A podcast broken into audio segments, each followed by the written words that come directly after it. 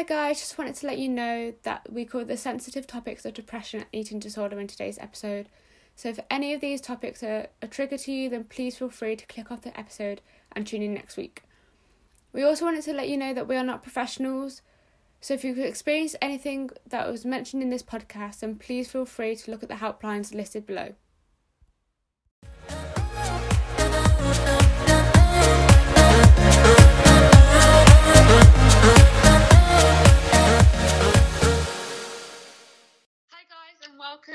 To Female Fit Podcast. Um, so we're on episode four already.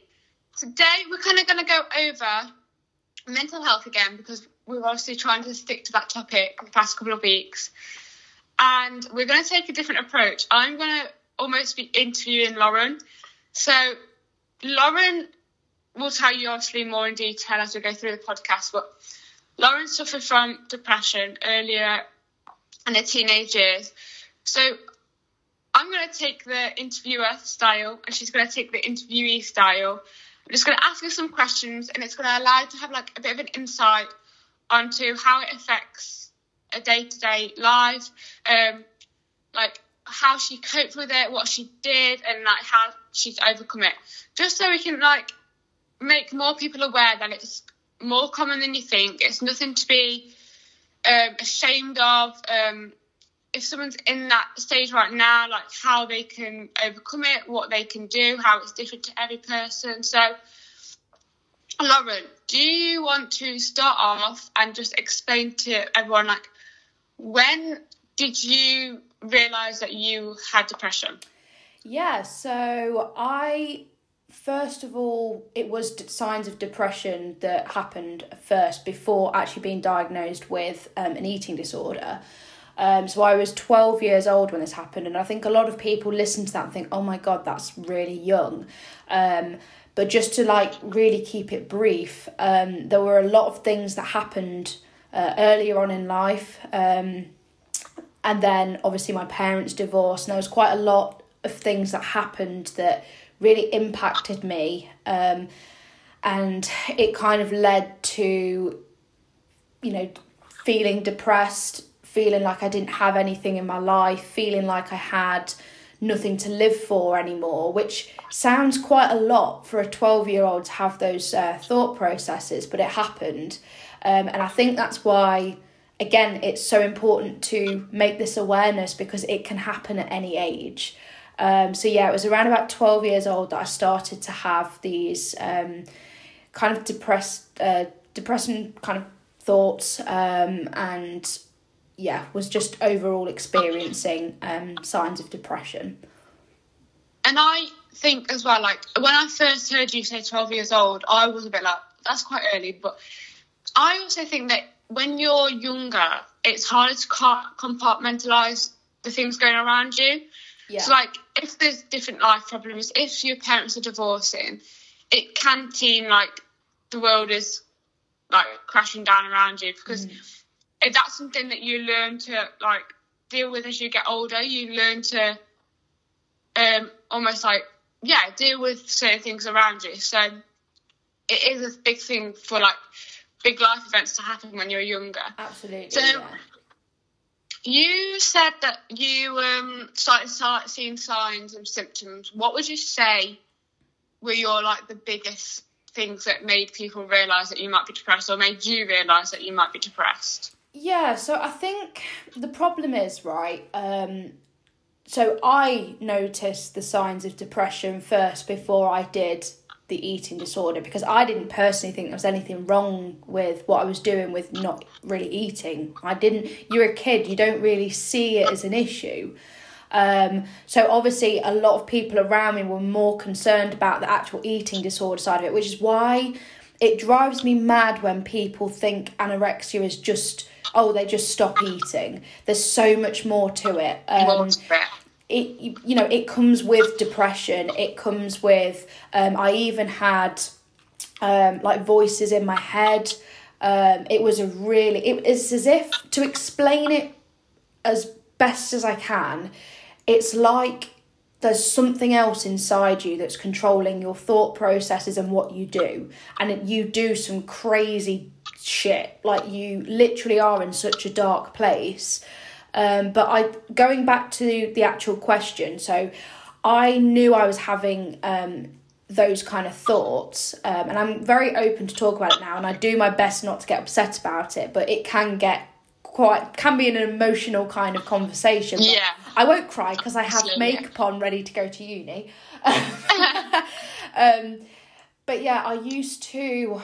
Um, I started to have suicide thoughts. Um, I and it was that was coming from a feeling of that I really wasn't needed to be around, and because there were so many arguments going on at home, and there was just so much going on around me, it just felt like every day was very bitter, and I just thought, I don't need to be here. Uh, there's literally no purpose for me in life whatsoever. Like all I was doing was school, and that was it. I was a very active kid uh, when I was a lot younger, and then that all kind of stopped when I went to secondary school. Like I had nothing, um, and I was very. I was still into sport, but I had no sense of direction. I had no like I had no real desire to do anything, um, and I just didn't feel like I needed to be around, and that consumed me so much to the point where I'd be walking to school.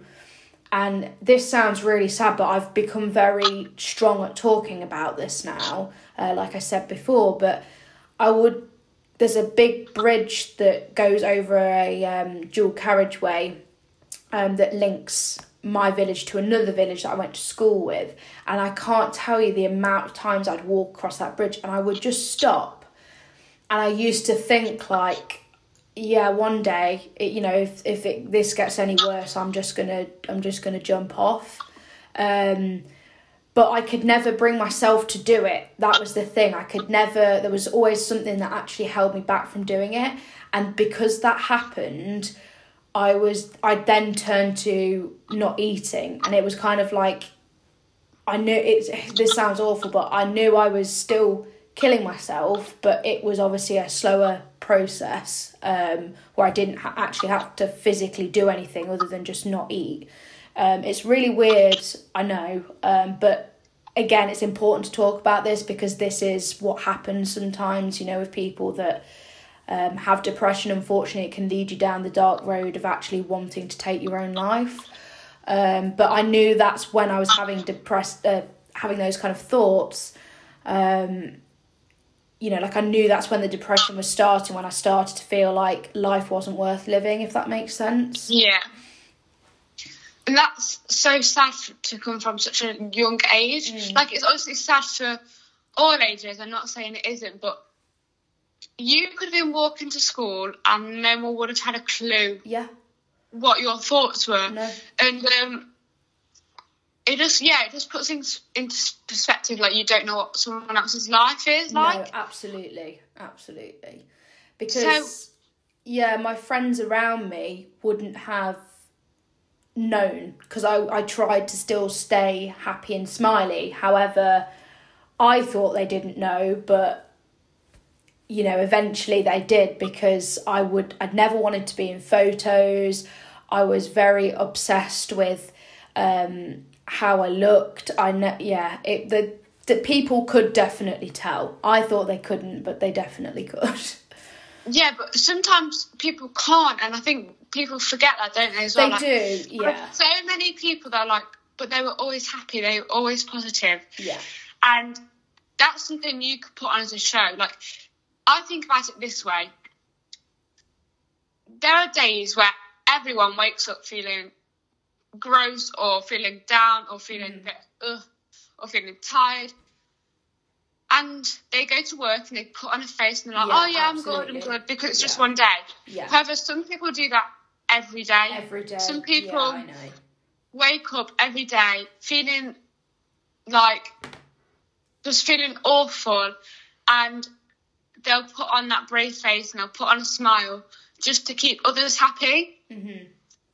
So that's where it comes in that you always need to check in. So Absolutely.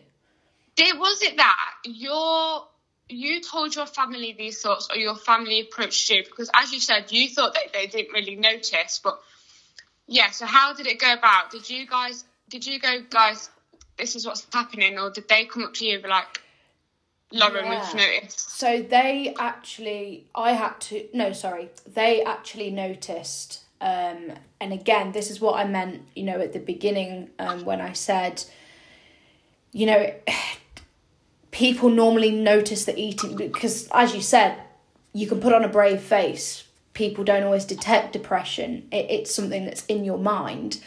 Whereas an eating disorder is a physical thing. Your body changes. You lose weight. You look ridiculously skinny.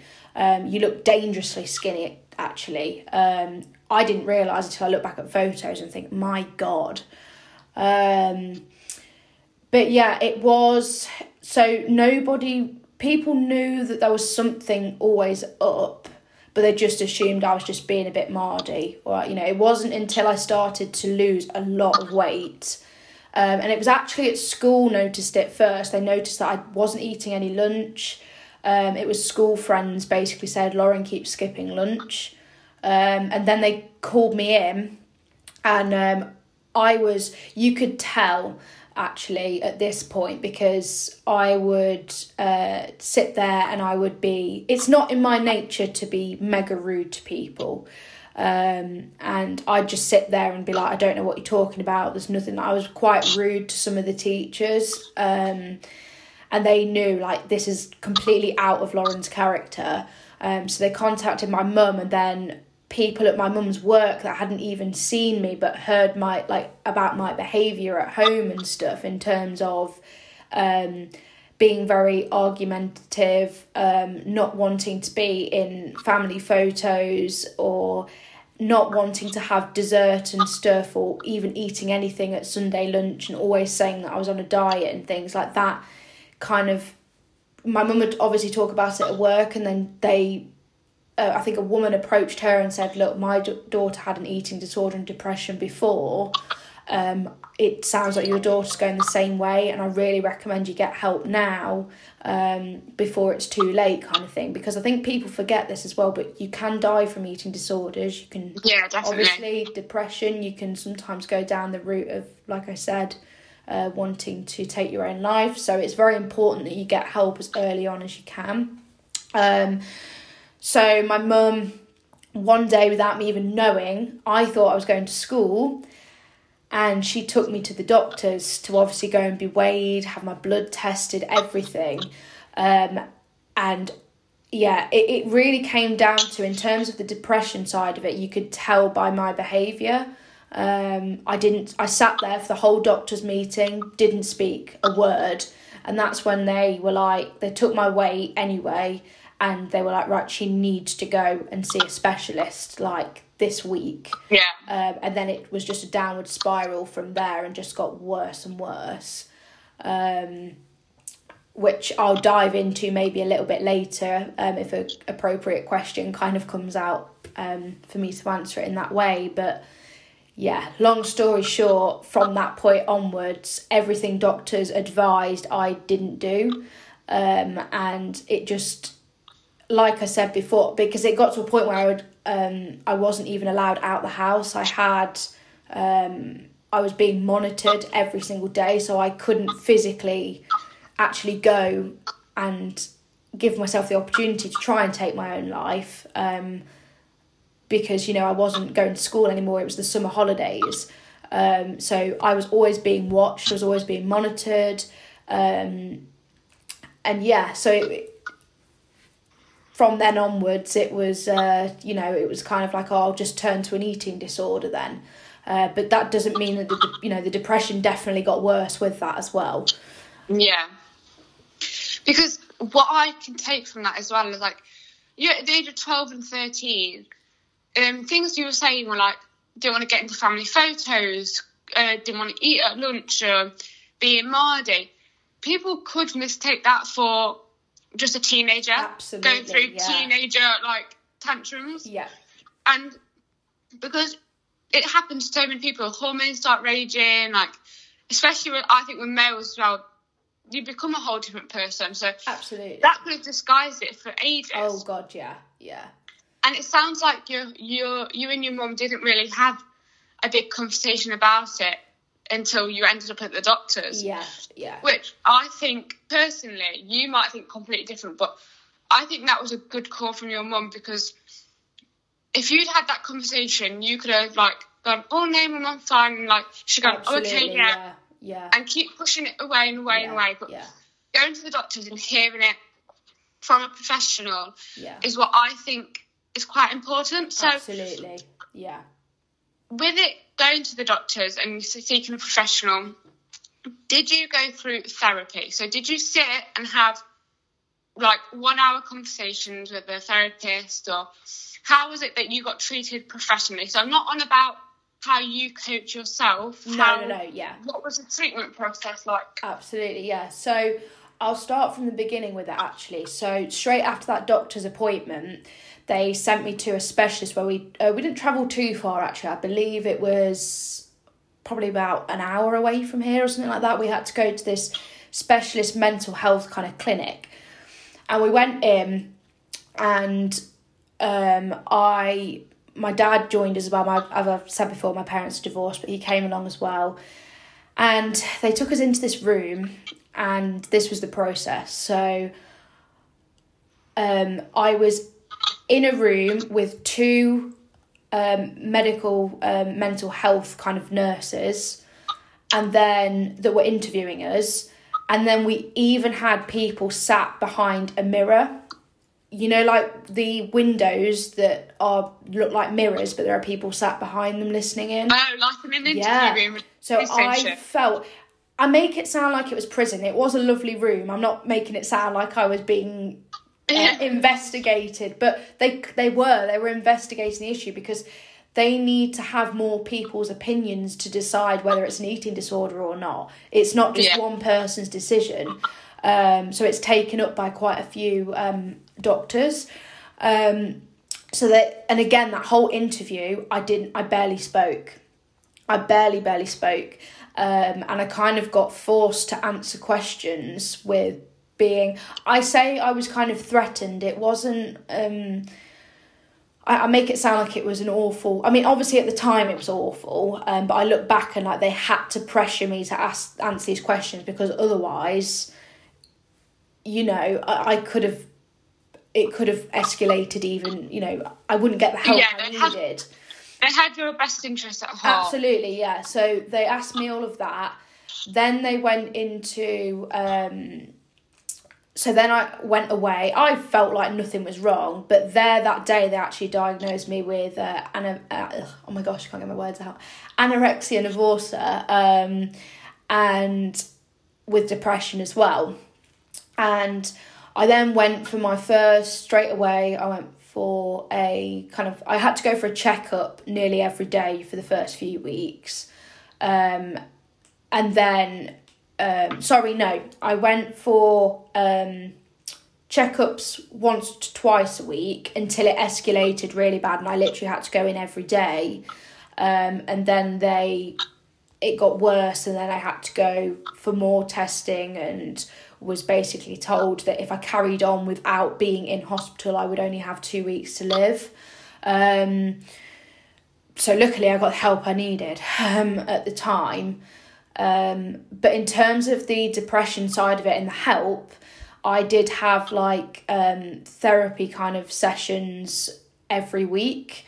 Um, I, I feel like I even had them twice a week because obviously this was like a good six to eight, uh, maybe even eight years. Yeah, ago. what age are you now? Yeah, it would have been eight. It would have been to been hospital? eight years ago.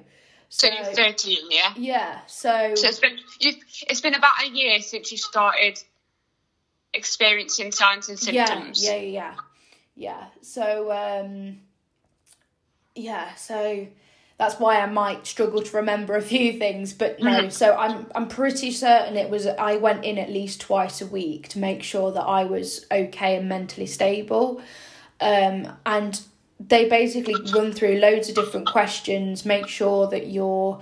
Um, they really try to hit deep with some of your deep um, dark thoughts, and I won't discuss them because they are very private. But I did have some extremely dark thoughts, way too dark for than you can imagine for a twelve year old to be thinking. Yeah. Um, and I remember actually getting them out and then I'd cry my eyes out because it was kind of a relief that I was able to talk about it.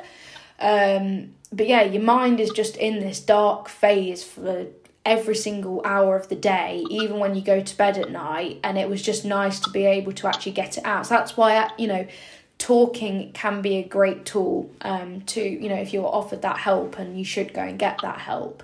Um, but I don't know if you've got a question later on about this, but I feel like doctors, nurses, psychologists, whoever you go and see, there's only so much they can do, and it is hugely on your behalf and what you can do to get yourself out of it. Because I know people that have received help, but they've they've still got problems. Um, where I still have now and again, but I know how to control them way better now.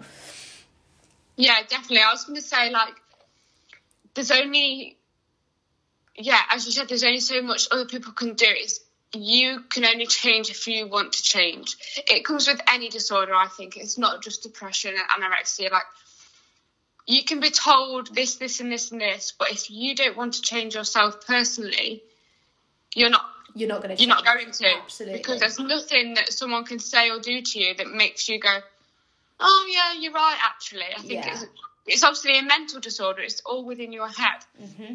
Absolutely. So we are at the stage now where you've been to see the professionals, you've seen the doctors. You said that you're basically locked away in the house. Mm-hmm.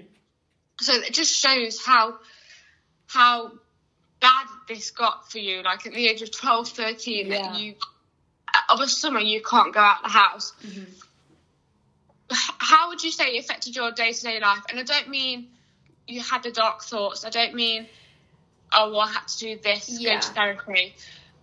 I have heard things where people don't want to have a shower, yes, how don't want to yeah. brush their teeth. Uh-huh. What little day to day things did it affect for you?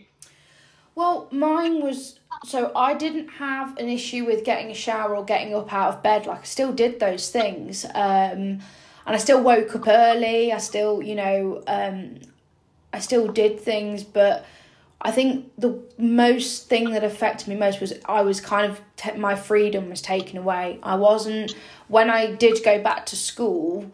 Um, I wasn't allowed to go on my own. I couldn't walk on my own anywhere. In fact, I wasn't even allowed to walk. This is how bad it was. I had to make. They were adamant that I got the bus or my parents dropped me off um, because I was too weak to even walk long distance. Um, so yeah, no physical activity for a whole year. That was taken away as well. Um, what else? Um, the freedom of kind of yeah, it was just a whole sense of freedom. Like I always felt like someone was watching me, make sure I was okay um, after I'd had a shower and things like because I experienced blackouts quite a bit because my blood pressure was dangerously low. Um, as soon as I stood up out of a chair or stood up out of bed, I mean, still get them now, um, but I, I, put that down to something else. Um, but they were really bad back then. as soon as I'd get up, I would go blind for a good minute, um, and sometimes yeah. it'd make me fall over. I'd feel dizzy. So whenever I had a shower, my mum would always be there making sure I get out and I'm okay and I'm not passed out in the shower. Um, I feel like my grandparents as well, because in their time when this kind of thing happened, you were kind of told to man up and get shit done oh, to make yeah, yourself definitely. better. So my grandma understood eventually when she she came to the doctors with me to get my blood tested, and I actually passed out when I was having my blood tested because I was really weak. Um, and that was kind of a warning, like to her, like okay, this is fucking serious. Um, but my granddad never really understood it. Um, so I was prescribed these like I think I think they were called Fortijuces, where they've got like between three hundred to you can either get 300, 600 or 900 calorie drinks.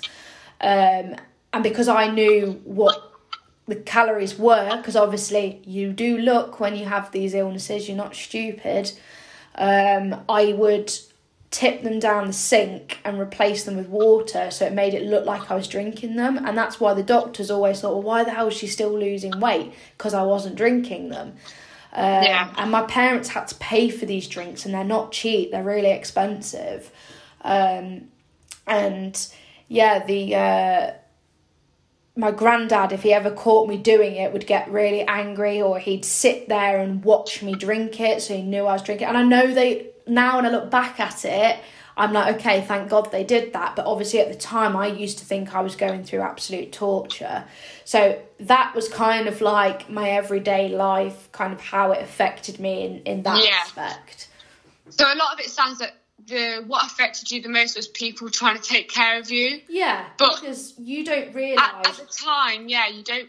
At the time, I'm guessing that it just sounds like oh, everyone's on against me. Everyone doesn't want me to have freedom. Everyone wants me, me to down these drinks, and I don't want them. And Yeah. every, won't- people won't let me do what I want to do. But as you've grown older, it clearly sounds that like that's just them looking after you. Absolutely. Um, so we'll just round off with how long, and I'm not saying that everyone comes out depression. As you said, you still have moments.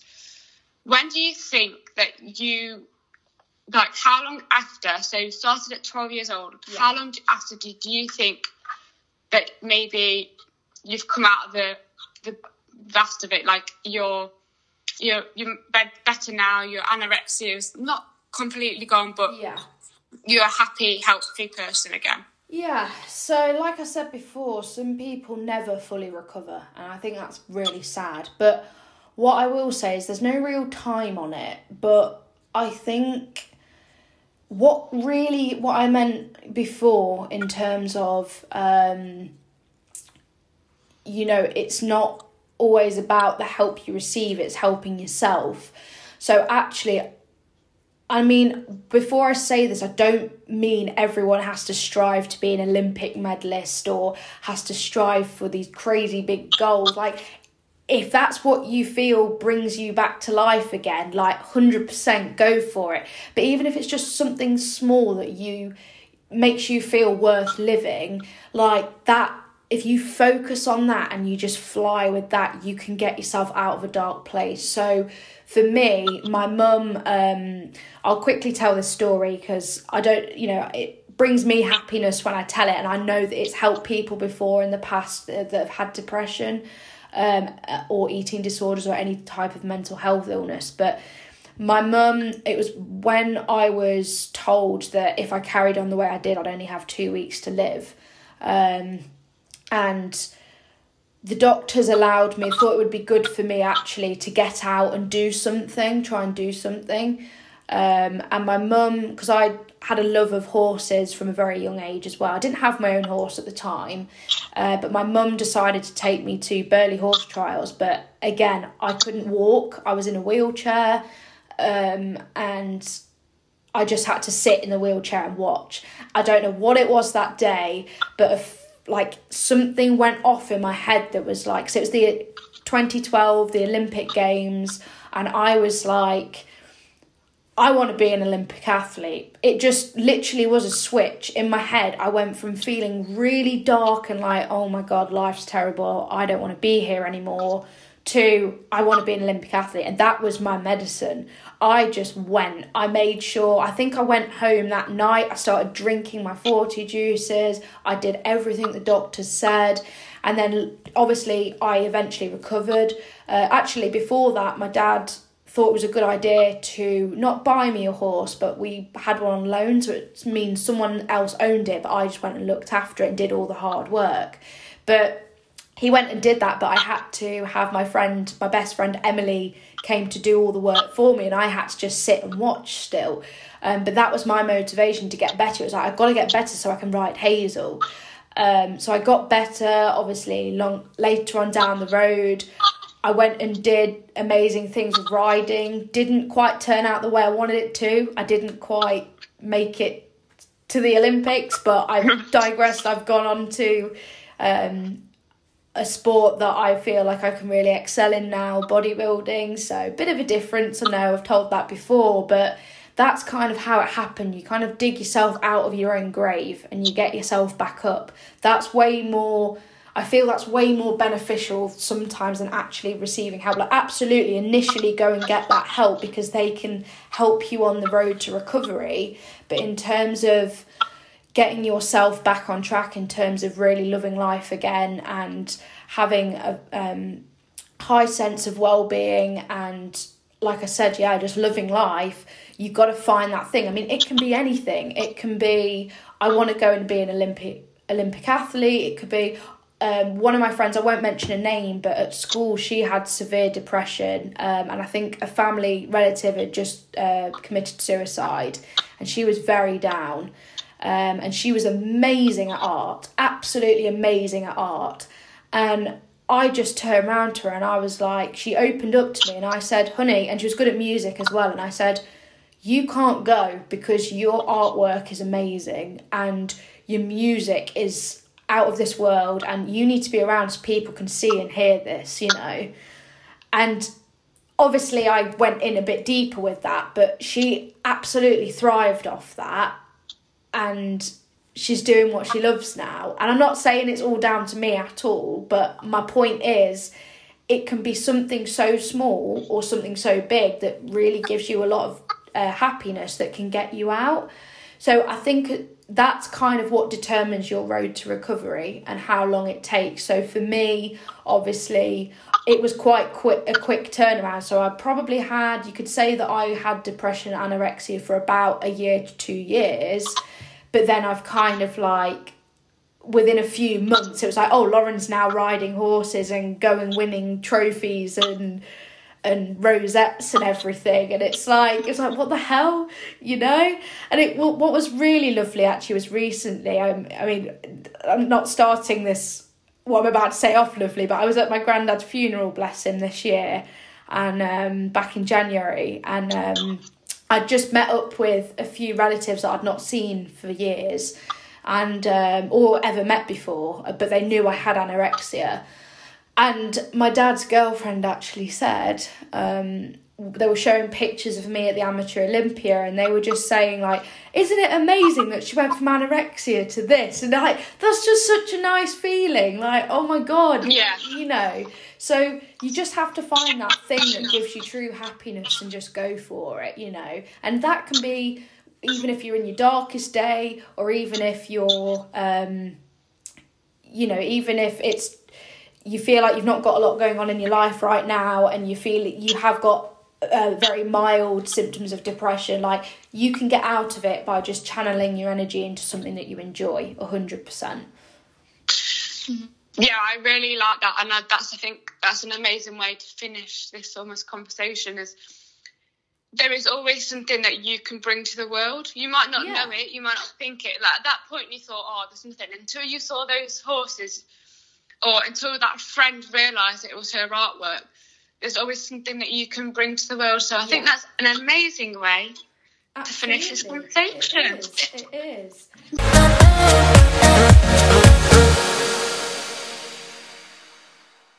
Yeah, so we're now going to move on to the Q and A section that we put on our Instagram the other day. Um, so our first question is, how do you get yourself out of a funk? So I guess they're trying to say during this lockdown, you know, if you're having a day where you're feeling like you're a bit down, how do you get out of it? Britt, do you want to answer this one?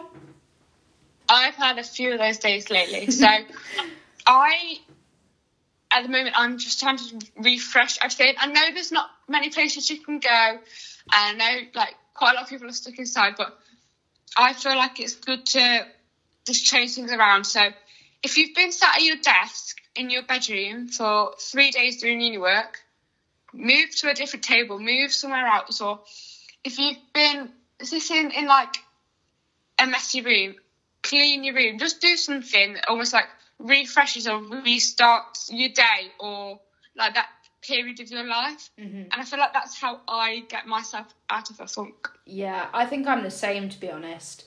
I think in terms of like yeah, with me it's kind of if I'll put music on maybe. I'll put good vibe kind of music on.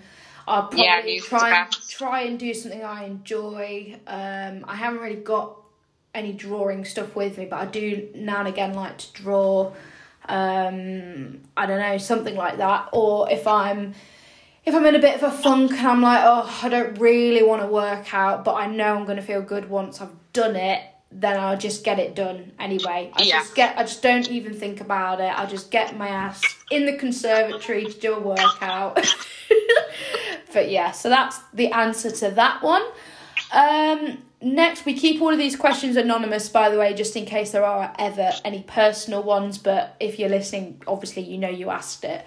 Um, what exercises can you do if you have no equipment? So I'm going to let Britt answer this as well because Britt's actually a PT or about to be qualified. As which level is it? Level. I'm I'm in level two and I'm a, um, on my level three like Cool. course now. So she will be a qualified PT, obviously, at the end of it. So I obviously do have a bit of experience with doing workouts at home, because obviously that's what we're doing right now. Um, but I think it's good for because you don't have any dumbbells or barbell or anything, do you? I have one pair of dumbbells. One pair of dumbbells. So my what I do at home is a lot of I don't personally.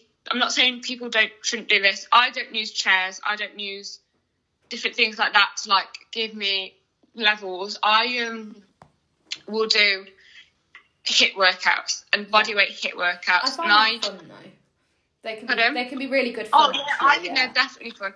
I find it very hard for you to do strength training with body weights because obviously Yeah, for there's no sure. Yeah. so yeah, you can try and do like resistance band workout, which is always good for some people, but not for others. Yeah, and you can try and do body weight exercises, but I personally think that if you put them into a hit session, they're a lot more effective. Yeah. Then imagine doing ten squats, Mhm. Body weight, normal time. That's not. I personally don't think that that's not going to get you anywhere really. With No. if you're not doing it consistently and you're not doing it to a time limit and you're just doing it, oh, I'll just do 10 squats a day, there needs to be like Yeah. a time frame to it. So sure. hit workouts, I think, are the best because Yeah. it's you, you're doing cardio. You are doing a bit of like strength training because you're doing sometimes you're doing ballistic training, sometimes you're doing plyometrics. Yeah, so I would personally, if you don't have any equipment, you can make your own hit workouts if you want, but there are so many online that are so good. There are loads of apps that, yeah, you have to pay for for certain subscriptions, but there are so many apps that are free. So I would just say get a mat out, get a timer up, and do a hit workout. And Yeah. as well, they're like they can be forty minutes long, they can be twenty minutes long. You Yeah. can choose what time you want. So Uh-huh. My advice is like a, a nice body weight hit workout, yeah. is good. And if you want to go and run, you can go on a run. You can go on a walk. Walking's almost like a best form of exercise because sure. Yeah. it's something that you can do during lockdown. It's something that's so almost relaxing. Yeah. I find, therapeutic. and I, I know you do. Lauren. Yeah. Get your steps in. So um, yeah, walking, running, and hit workouts. Mm-hmm. Yeah, I agree with that. I think with this lockdown, especially because it's supposedly shorter than the first one, um, just do what actually makes you feel good. That's what I'm doing this time. You know, like I did a lot of resistance bands kind of exercises last time, and I'm not gonna lie, I'm, I'm, I'm. They just make me feel really bored, and they can be effective, um, but I just. I don't know. I'd just rather do a little bit of weighted stuff, and then because I have got weights with me, and then I'm actually gonna um, start doing more hit stuff at home just to get my heart rate up a bit, make me feel like I'm actually doing something, um, Yeah. and feel a bit more accomplished by the end of it. Um, but yeah, so that answers that one. I like this one. Any advice on healthier foods during lockdown to snack on? Oh goodness. Um, See, the one that comes to my mind straight away is like, I mean, I know, I mean, some people snack on ice cream, but if you're wanting a sweet treat, I mean, as a student, Halo Top can be quite expensive, or the low calorie ice creams can be more expensive. But I just find if you really have a day where you're like, oh, I just want to smash a tub of ice cream, like, I would, I'd be more wanting to pay for something a little bit more expensive that I know is better for my body that I'm going to really enjoy because they do have some great flavors um, compared to eating a thousand calorie tub of Ben and Jerry's. and there's not. It's not just Halo Top. I work at a Lidl, and there's low Yeah. calorie ones. And Lidl do, I know, um, that's the thing now. Like, actually, yeah. So Aldi does their own kind of low calorie ice cream. I think the Co op do, which actually theirs is around about the same price as Halo Top anyway, and it's not as good. So I don't really recommend that, but hey. um, but yeah, there's there's lots out there now, and it's the same with like. Um, I don't know, just, just any sweet treats really. Like crisps, for example, maybe go for a lower calorie kind of big bag of uh, crisps as long as you can control your desire to eat the whole bag. Um, but yeah, I think there's so many different things you can get. Like, just be mindful about when you're in the supermarket. One, do not shop when you're really starving. That's just a no, don't do it. I mean, I I don't personally have an issue with that because I always get the same things every week, and it's kind of like a system for me. I just know, okay, I need avocados, I need chicken, I need this, I need that. Like, I don't ever pick anything up. I'm not like, oh, biscuits. Oh, what biscuits do I want? Like, I don't even think about biscuits. I go in for certain things, but that's me. That's not every. Brit's Brit sat there with a grin on her face. Takes a lot more control for me. That one does. biscuits. Ooh. She was like, I don't look at biscuits. Oh, all right then. Okay. oh my god, I can't relate to people that much, really. okay, well, I can, so I'll give some healthy alternatives. Basically, Brit's just saying, go for the biscuit. I am that person who eats chocolate and biscuits as snacks, and I need to stop. No, I don't need to stop. That's You don't need to There's stop, There's a difference no. between Eating the whole bag and having one or two and Yes. controlling yourself. if you want to have one or two caramel digestives, go for it.